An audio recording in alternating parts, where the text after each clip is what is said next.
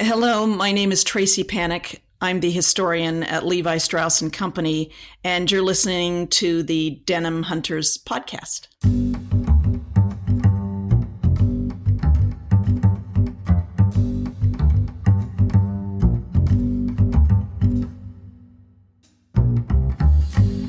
Welcome to the Denim Hunters podcast. My name is Thomas, and I'm your host.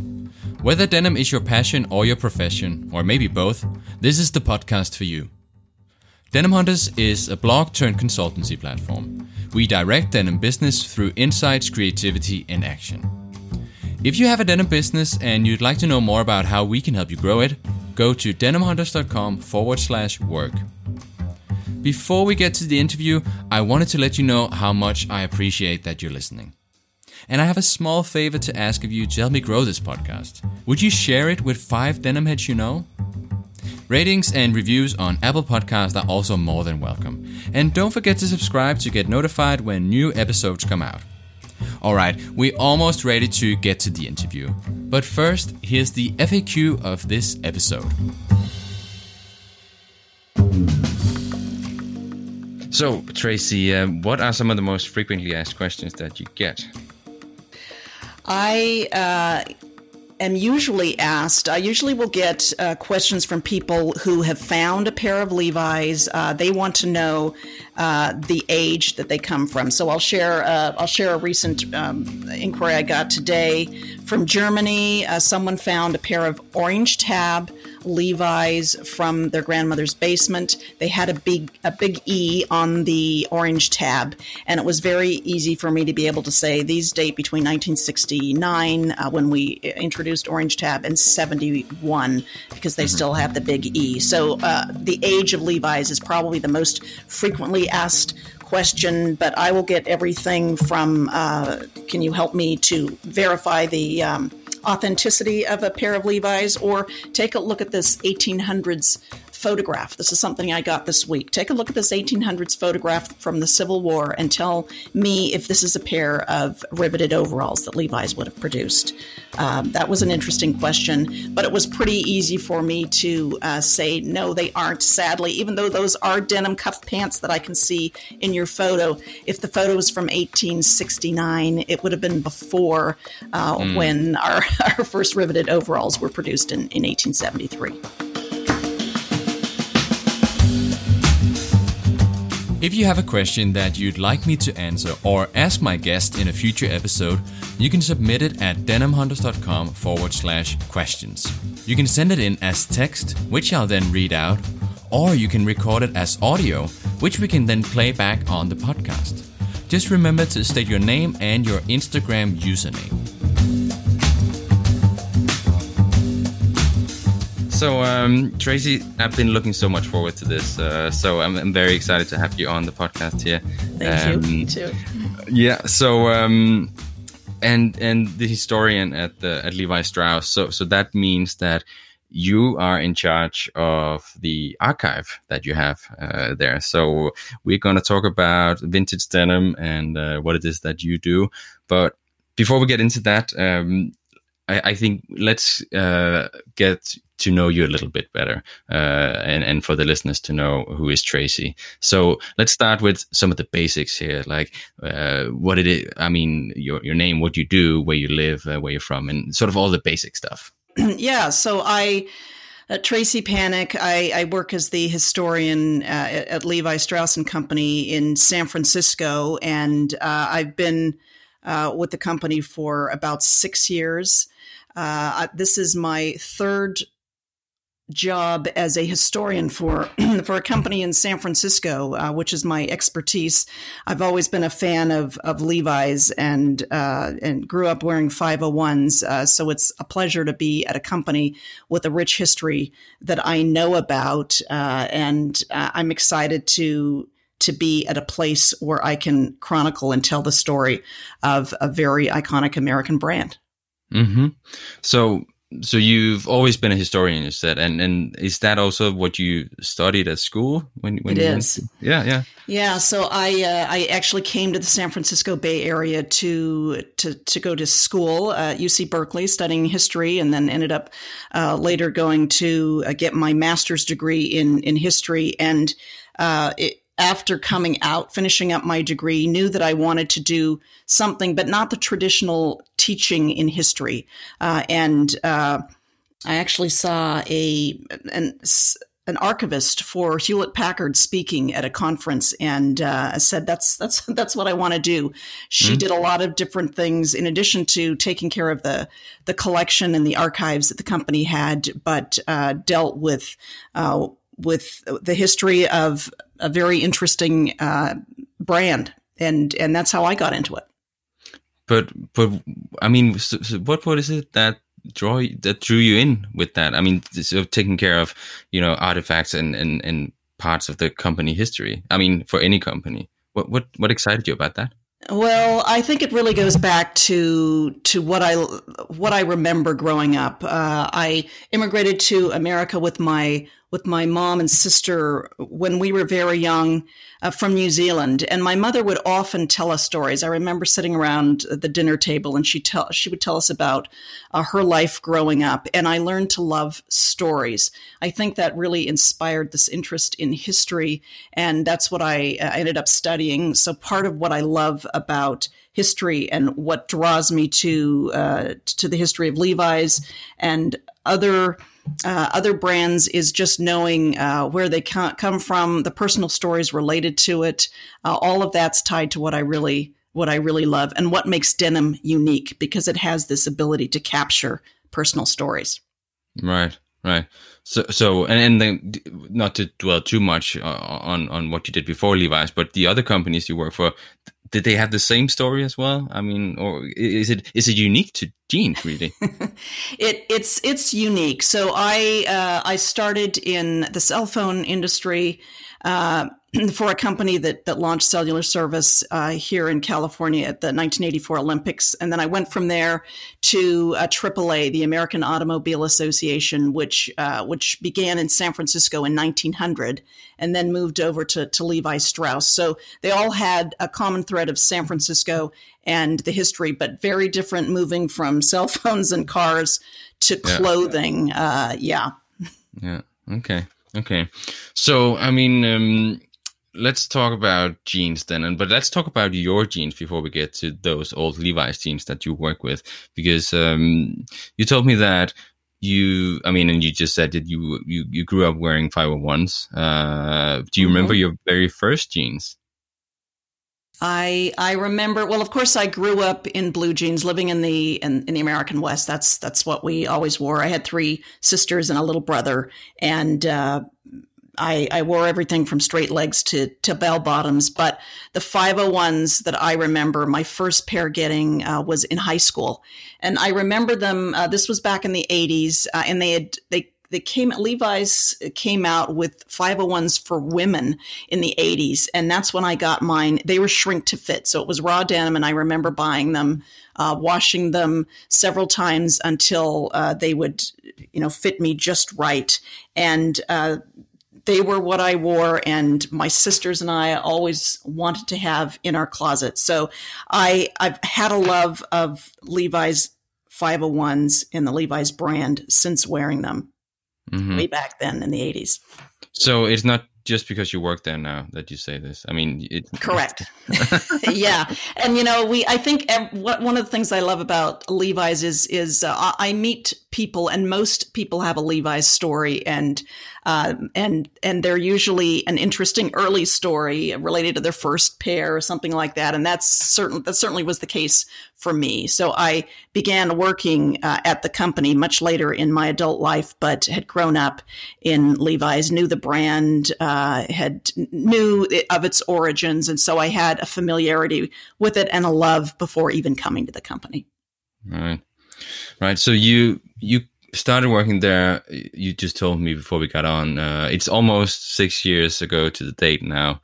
It was correct.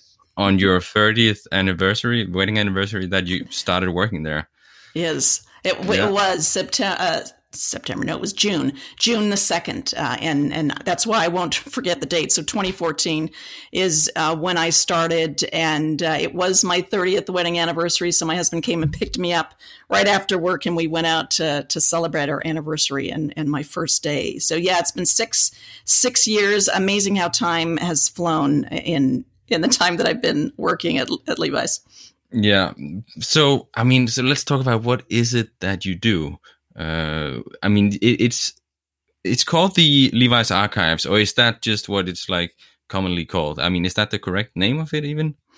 Well, the company is Levi Strauss & Company. So officially, I'm the historian for Levi Strauss & Company. And one of my many duties is to manage the Levi Strauss & Company archives, the Levi's brand, which is, and most people know us for our brand, is it can be refer to that in short, but it's really an archives, a repository for the items that the company, Levi Strauss & Company, created over time. So everything from early letters that were signed by Levi Strauss himself, the founder, to our garments, the oldest pair of blue jeans in the world, to some of the latest collaborations that we've done, that is encompassed in the archives, and it includes everything in between. So advertising, photographs, anything that helps Levi's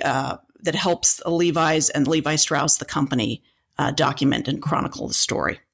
Yeah. So that was probably what I was going to ask next. I mean, the purpose of having this archive, could you maybe elaborate a bit on that? I mean, why? Yeah. Because it must be, I mean, yeah, it must require quite a lot of work, what you do. It does. A part of what we are proud of at Levi's and as the Levi's brand is our authenticity. And what we mean by that is we can literally, in many cases, go back and document when things began. So when we say we created the oldest pair of blue jeans in the world, we have not only a patent, but we have pairs of our riveted overalls from the 1870s. We have all the related documents that are associated with that. So being able to be authentic and remain authentic means that we can verify it and go to those original sources to be able to tell, to be able to document and actually refer back to the story. So I do a lot of fact checking. I confirm that what we're telling is in fact accurate. But how do you know? Because, I mean, I guess a big part of the Levi story is the earthquake in 1906, right? And the following fires and all of that and everything. Well, I guess most of it was lost, right? So you actually, I guess you've had to rebuild some of what was lost and go out and find old jeans and find documents elsewhere. So, I mean, and this is created, I mean, it's just, at least the way I see it, a lot of myths around jeans in general and of course about Levi's. So my question, you know, how do you know that something is correct? Well, that's the reason for the archives. If we can confirm it through documents, if we can, let's say this. A great example is you mentioned myths, and how do we get away from those stories? And the company actually, Levi Strauss and Company, was actually shared some of those myths early on. One of them is that a lot of our advertising for a period of time said since 1850.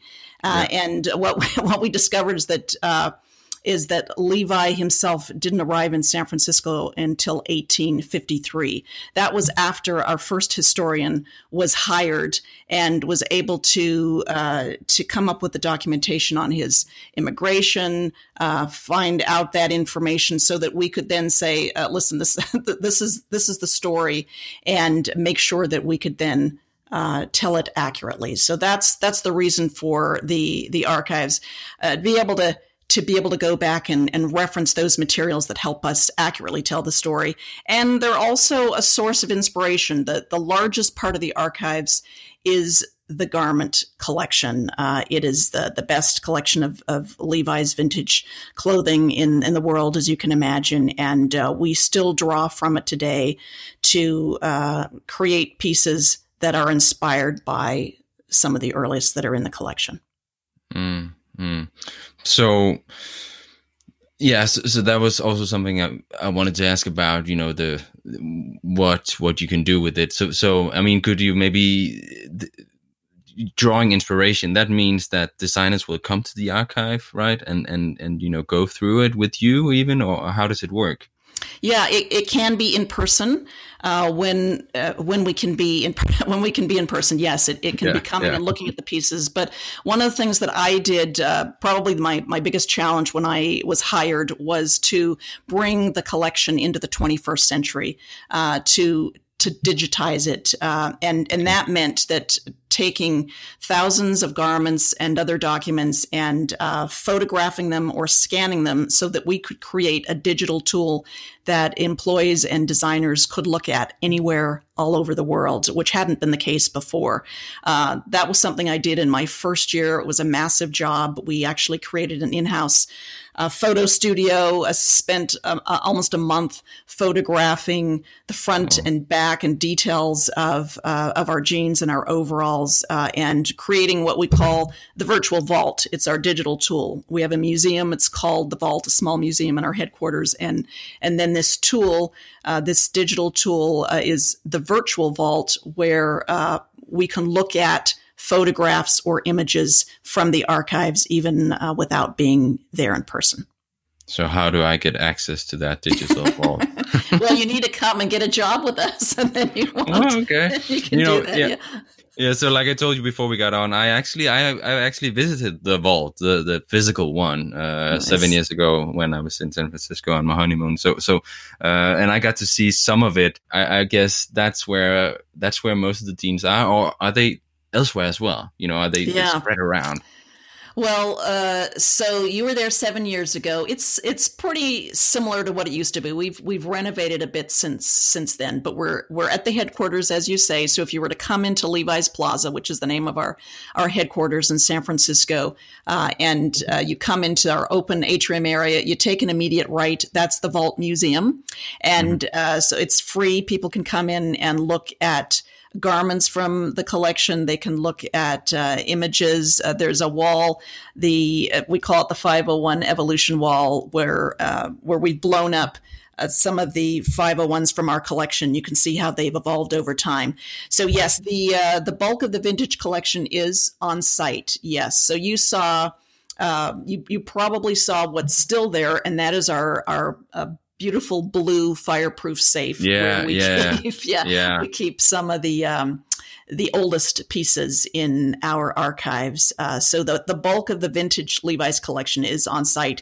And because as there is limited space, we also have things that are off site. And that includes two cars that we have in the collection, a Gremlin, a Levi's branded Gremlin from the 70s. And there's a Jeep that's in there. So obviously that can't fit in the space. And there's other pieces as well. But what you saw is probably the most important parts of the archives are right there in the space at our headquarters. Mm-hmm. And I remember, you know, that you had to wear white gloves to... Yes, absolutely. Jeans. And afterwards, it sort of struck me that, you know, these jeans are 100 years old. Do they really... I mean, can I damage them if I don't wear gloves? Or is it, you know, can I really? So here's the thing, and it's a good question, Thomas. We actually have a conservation area now in that space. So when we get a pair that comes in, we'll wash them. So the process is usually, and we just got a pair from the Yukon Territory at the beginning of the year, Klondike 201, we call them. We wash them in our little conservation space over there, and then let them dry out. Once they've gone through that washing, they're ready for us to put into the archives. And that's when the gloves become all important. And we expect them to continue to last, but one of the ways that we do that is by making sure that we handle them we pull out a lot of them frequently, and to make sure that they're being properly cared for, we put the gloves on. The other thing that it does, Thomas, I think, is it helps us to keep the attitude of these are important. We're going to make sure they last. And all of us get to have that experience when people and visitors like yourself come into the archives. They get to put on the gloves as well and handle them as appropriately as we think they should, because they document and they tell the story not just of the Levi's history, but really of an apparel innovation that changed, that really revolutionized garments all over the globe. Yeah. Yeah. So it's like, a doctor wearing a white coat, right? It's sort of like you get the experience that that's part of it too. Okay. Now we do have a white jacket too, so if you come by, you can get a white jacket and gloves. Nice. Well, so how many? I mean, I don't know. I don't know if you can even disclose, but how many items is there? Well, we have thousands, tens of thousands of things. The bulk is garments, as I've mentioned, but we have photographs, we have advertising pieces, letters, correspondence, a terrific catalog collection, and it's certainly not comprehensive. You mentioned, and this is absolutely true, that the 1906 earthquake and fire destroyed a lot of the company's materials that we've had to rebuild, but there are thousands of things. And in our virtual vault, as we call it, that digital collection, we probably have about 150,000 digital items in there. So that'll give you an idea of the scope. Wow. And then, okay, let's talk about some of the old jeans then, because I have tons of questions about this. But first of all, I'm curious, where does all this stuff come from, and how do you get it? So what's like, I know that you come from various places, and I know some of the, most popular stories, I guess, the ones about the calico jeans, for instance. So some of those stories, right? Mm-hmm. But where would you like normally get it from?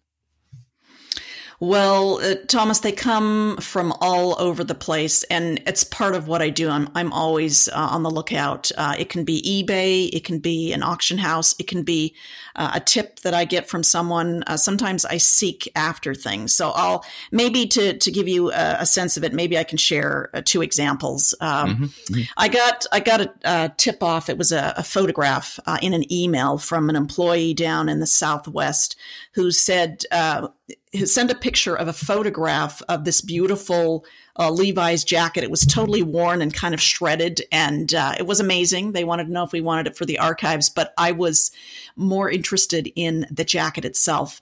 So what I did is it took me quite a while, but I had to track down the artist, who then put me in touch with the person who owned the jacket. He turned out to be a professional bull rider, now retired, who was living in a remote area in northern New Mexico. And it was difficult to get in touch with him because he didn't even have a regular phone. And the neighbor would come over and say, so-and-so wants to get in touch with you. And we had to schedule a time. It took several months, but it was well worth it. I finally convinced him to send us his jacket that he wore, his Levi's jacket that he wore during the time that he was when he rode on the bulls.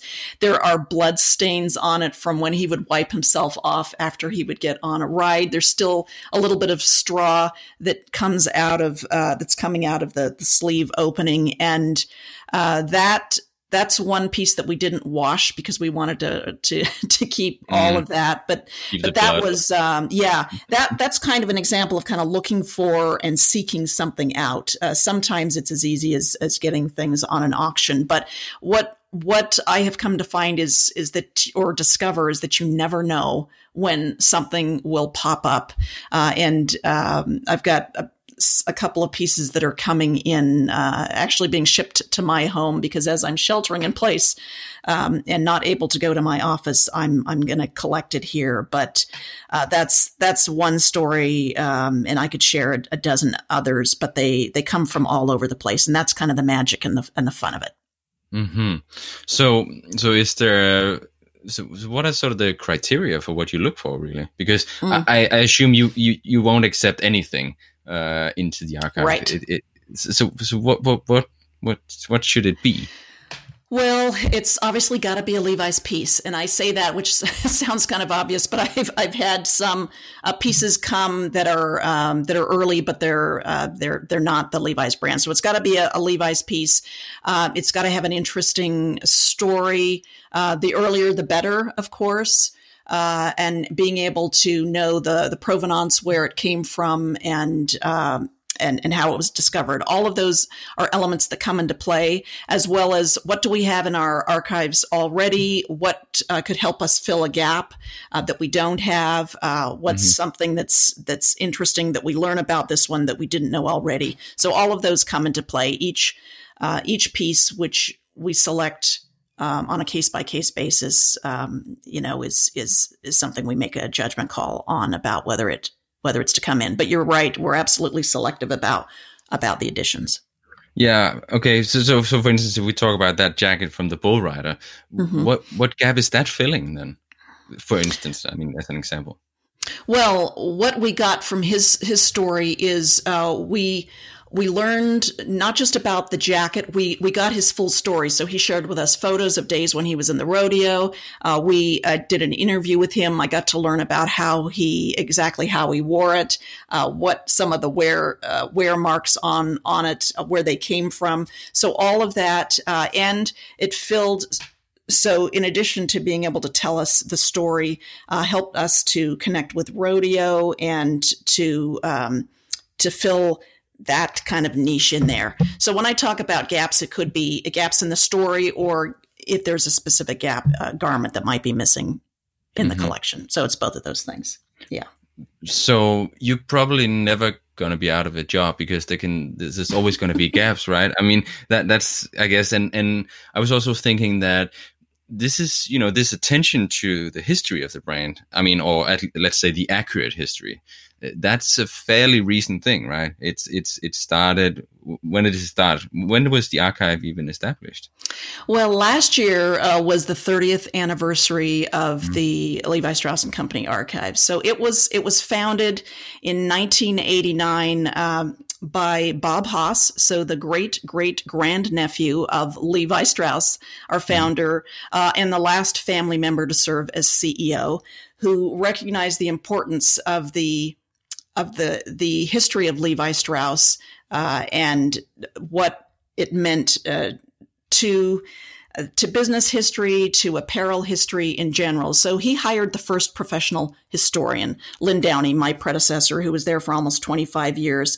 And although there were items that had been at the company for quite a while, calico is one you mentioned, Homer is another one that has been at the company since 1920. There wasn't a professional archives that had been established where everything could be pulled together in the archives. So it's been now we're going on to the 31st year, and having a professional be able to come in and help us, help the company verify the things as we talked about before was one important reason to establish it. And all of the other reasons that we use it, from inspiring designers to being able to share and build partnerships with people who come in and visit with us. Previously, I've interviewed Brett Eaton, one of the denim hunters out there that goes into mines and all this stuff. And I have a few questions for you in relation to what he does and people like him. So how do you work with guys like Brett, if you work with them? Well, I haven't worked specifically with Brett. We do. So if you're talking about how do we get things in the collection, it comes on a case-by-case basis. And if someone gets in touch with us and tells us they've got something interesting, then I want to know more and take it from there. Thankfully, there have been a lot of discoveries, a lot of them before my time, some still happening. This piece that I mentioned that came from the Klondike, from a couple who still owns a placer claim up in that region, and discovered this very early 201, Levi's pair of 201s, and was able to add that to our archives. So they're you know, it's working with people, understanding their story, and learning the provenance of the pieces and where they come from. So what about Japan? You know, I guess it's common knowledge, for at least for denim heads, that a lot of your quote unquote your jeans, the Levi's jeans, and the vintage ones, they're in Japan. How do you work with collectors out there? I mean, is it something that you're ongoing to try and get some of the stuff that you might want in the collection, or what's it like? Yeah. Well, first off, let me say thank you. I'm so grateful that there were such passionate Levi's collectors in Japan, or we would not have a lot of the things that we do. And I have spent a lot of time with folks in the vintage shops in Harajuku and the like.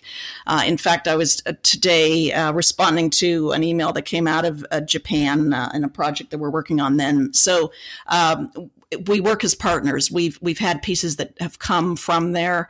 Absolutely. Some of our dead stock and other amazing pieces have come from those vintage stores and collectors, and absolutely happy to continue to work with them.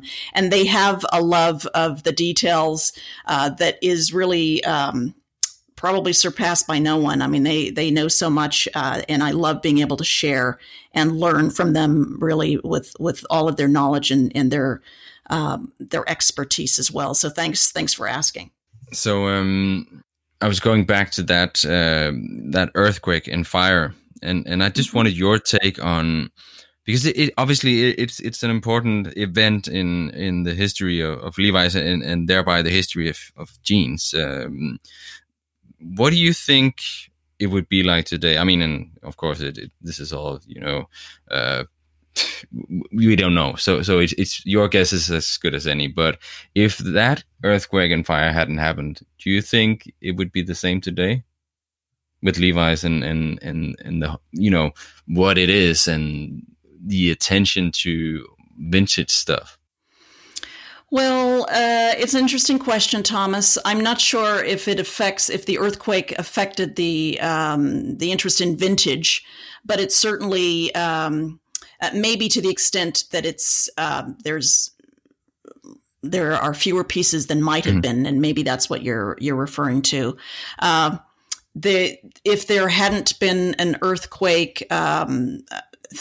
I would love, actually, it would be amazing, because we would have a lot of the details we don't, not just the garments, but we would know and have materials more than we do related to our founder himself. We have just a handful of photos of him, for instance. So there are a lot of ramifications of you know, what would have happened. But one of the things we're lucky about today, and one of the values I believe of having a professional archives and actually digitizing it in the way that we did when I came on board, is that we have a backup. So let's say that something would happen to the collection that we have. We would at least have photos. Now, you know, we would never want that to happen, but California, and certainly Northern California, is known for wildfires, and we went through a number of those recently. And you may or may not have read in the paper about a fire that swept through Northern California, and there were archives of early Hewlett Packard papers that were destroyed in the fire. And that's relatively recent Silicon Valley history, and the ramifications of that. Some of it was not backed up or at least digitized in the way that I'm talking. So when I think about, you know, what might happen, I'm happy that we at least have alternate ways of being able to look at what we have from our collection. And especially today, given the circumstances of us not being able to be together in the same way, thank goodness I've been sharing some of the photographs from our digital tool with our designers, so they can still do their work, even if they can't do the hands-on that they're used to by being in our archives. But I was also thinking about, you know, the whole interest in vintage. with denim. And I mean, you work for the company that started making riveted blue jeans, and this is a reference for a lot of people that are into vintage denim. But what do you think it is with denim that makes it interesting when it's old? Well, there are several things. They're really a time capsule. They are, and they're incredible the way they wear. So and I mentioned that I love stories. It's what brought me into history. And it's one of the reasons I love denim and blue jeans is they are able to tell a story in the way that other garments cannot because of the way that denim wears. So I can look at a pair of early Levi's. I can tell you if the person was right or left-handed because of where the wear marks are. I can tell what a person might have had in their pocket. Maybe it was a pocket watch, and I can still see the circular outline of the pocket watch in the tiny front pocket. Or in the case of Steve Jobs' 501s, the outline of the wallet that was in his back pocket that is before the iPod or his phone, so I would have known it had to be a wallet. But all of those unique features, that there's some amazing pieces that we have. One of my favorites that comes from Colorado with the shadow of a pair of leather chaps that was worn over the top, and you can still make out the lines of those chaps. You would not see that if it wasn't on denim and the way that it wears and tells something about the person who wore it. So you get. You get the story, the personal story, and it could be one person. It might be several. It might be several people who wore a pair of our riveted overalls, and maybe we see the knee marks showing up in different places. And all of those things just bring a richness to a pair of riveted pants that makes them pretty amazing. Mm-hmm. Right. So we are slowly getting to the end of this interview, actually, already. Well, I did get a listener question in, actually, from a Captain Gene on Instagram, and he's asking if you can propose models to reproduce for Levi's Vintage Clothing, and if you can. Have you done it? Mm-hmm. It's a great question. I work very closely with our lead designer from Levi's Vintage Clothing, Paul O'Neill, and we work very much as partners. So he has a clear vision about what he wants to do, but we one of the things that we do together is I am always sharing what the new editions are, and they often become what will be a piece that's the inspiration for the new reproduction. One example that comes to mind is the Levi's the Levi Strauss jacket that was worn by Albert Einstein. I was at the Christie's auction in London in 2016 and was there to be able to make the winning bid on it. But the fun backstory to that is I'd given Paul, the designer, we'd talked about this auction, and he was in San Francisco. I was in London at the auction, and he recorded it on his phone, and then he sent it to me afterward. He was as eager to get the piece as I was, knowing that it would be the perfect piece to reproduce as part of the Levi's Vintage Clothing line. So yeah, we definitely work together selecting pieces that will be models. Yeah. So there's also, I mean, obviously a commercial aspect of it that you can, and not commercial in sort of the negative connotation of the word, but that you can go out and find something that you can reproduce and put out there for people to actually wear again. Correct. And it's there's certainly that aspect of wearing it again. There's also the being able to tell our history in a new way and really be able to reinforce the idea that Levi Strauss and Company was the first to make these riveted overalls. And we still do so. And here's an example of that. So it's a great way to tell our story and history, and as you say, to give people the chance to wear a bit of that history. So Well, this actually sadly already brings us to the end of the interview at this point. So I only have one question left, and I asked this to all my guests on the podcast. And since you, I mean, usually I it's actually directed at people, you know, privately, but I think in your case, let's make it that it's for your office, for the archives. So the question is this: if the archives is burning and everyone's safe outside, all your colleagues, everyone, what would you then rush back in to get?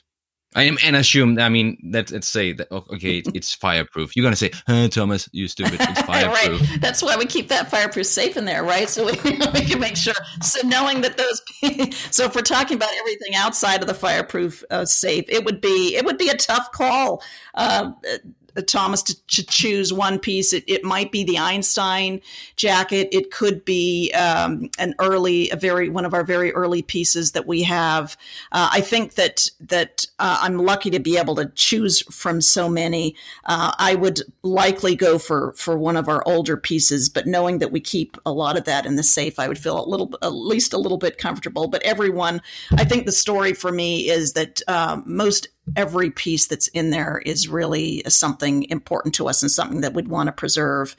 And if I had to choose one, it would be pretty tough, especially if I knew.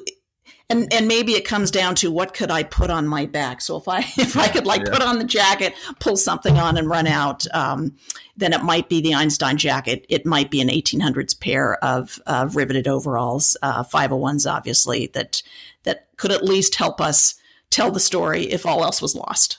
Nice. Well, so that was it, Tracey. That's we are at the end of this interview now. So once again, this has been a pleasure, and I'm so thankful that you took the time to come on the podcast with me. I learned some things that I didn't know, and but before I let you go, let's direct the listeners to where they can find out more about you, about what you do, about the archives, everything. So please share where listeners can get in touch and learn more. Yeah, you can follow me on Twitter at Tracey Panek. You can look at our blog, Unzip, the Levi Strauss & Company Unzip blog. I do regular posts, usually on Thursdays. You can also just go to our either the Levi's website or levistrauss.com and learn a bit more about our history. And thank you for having me. It's been a pleasure, Thomas.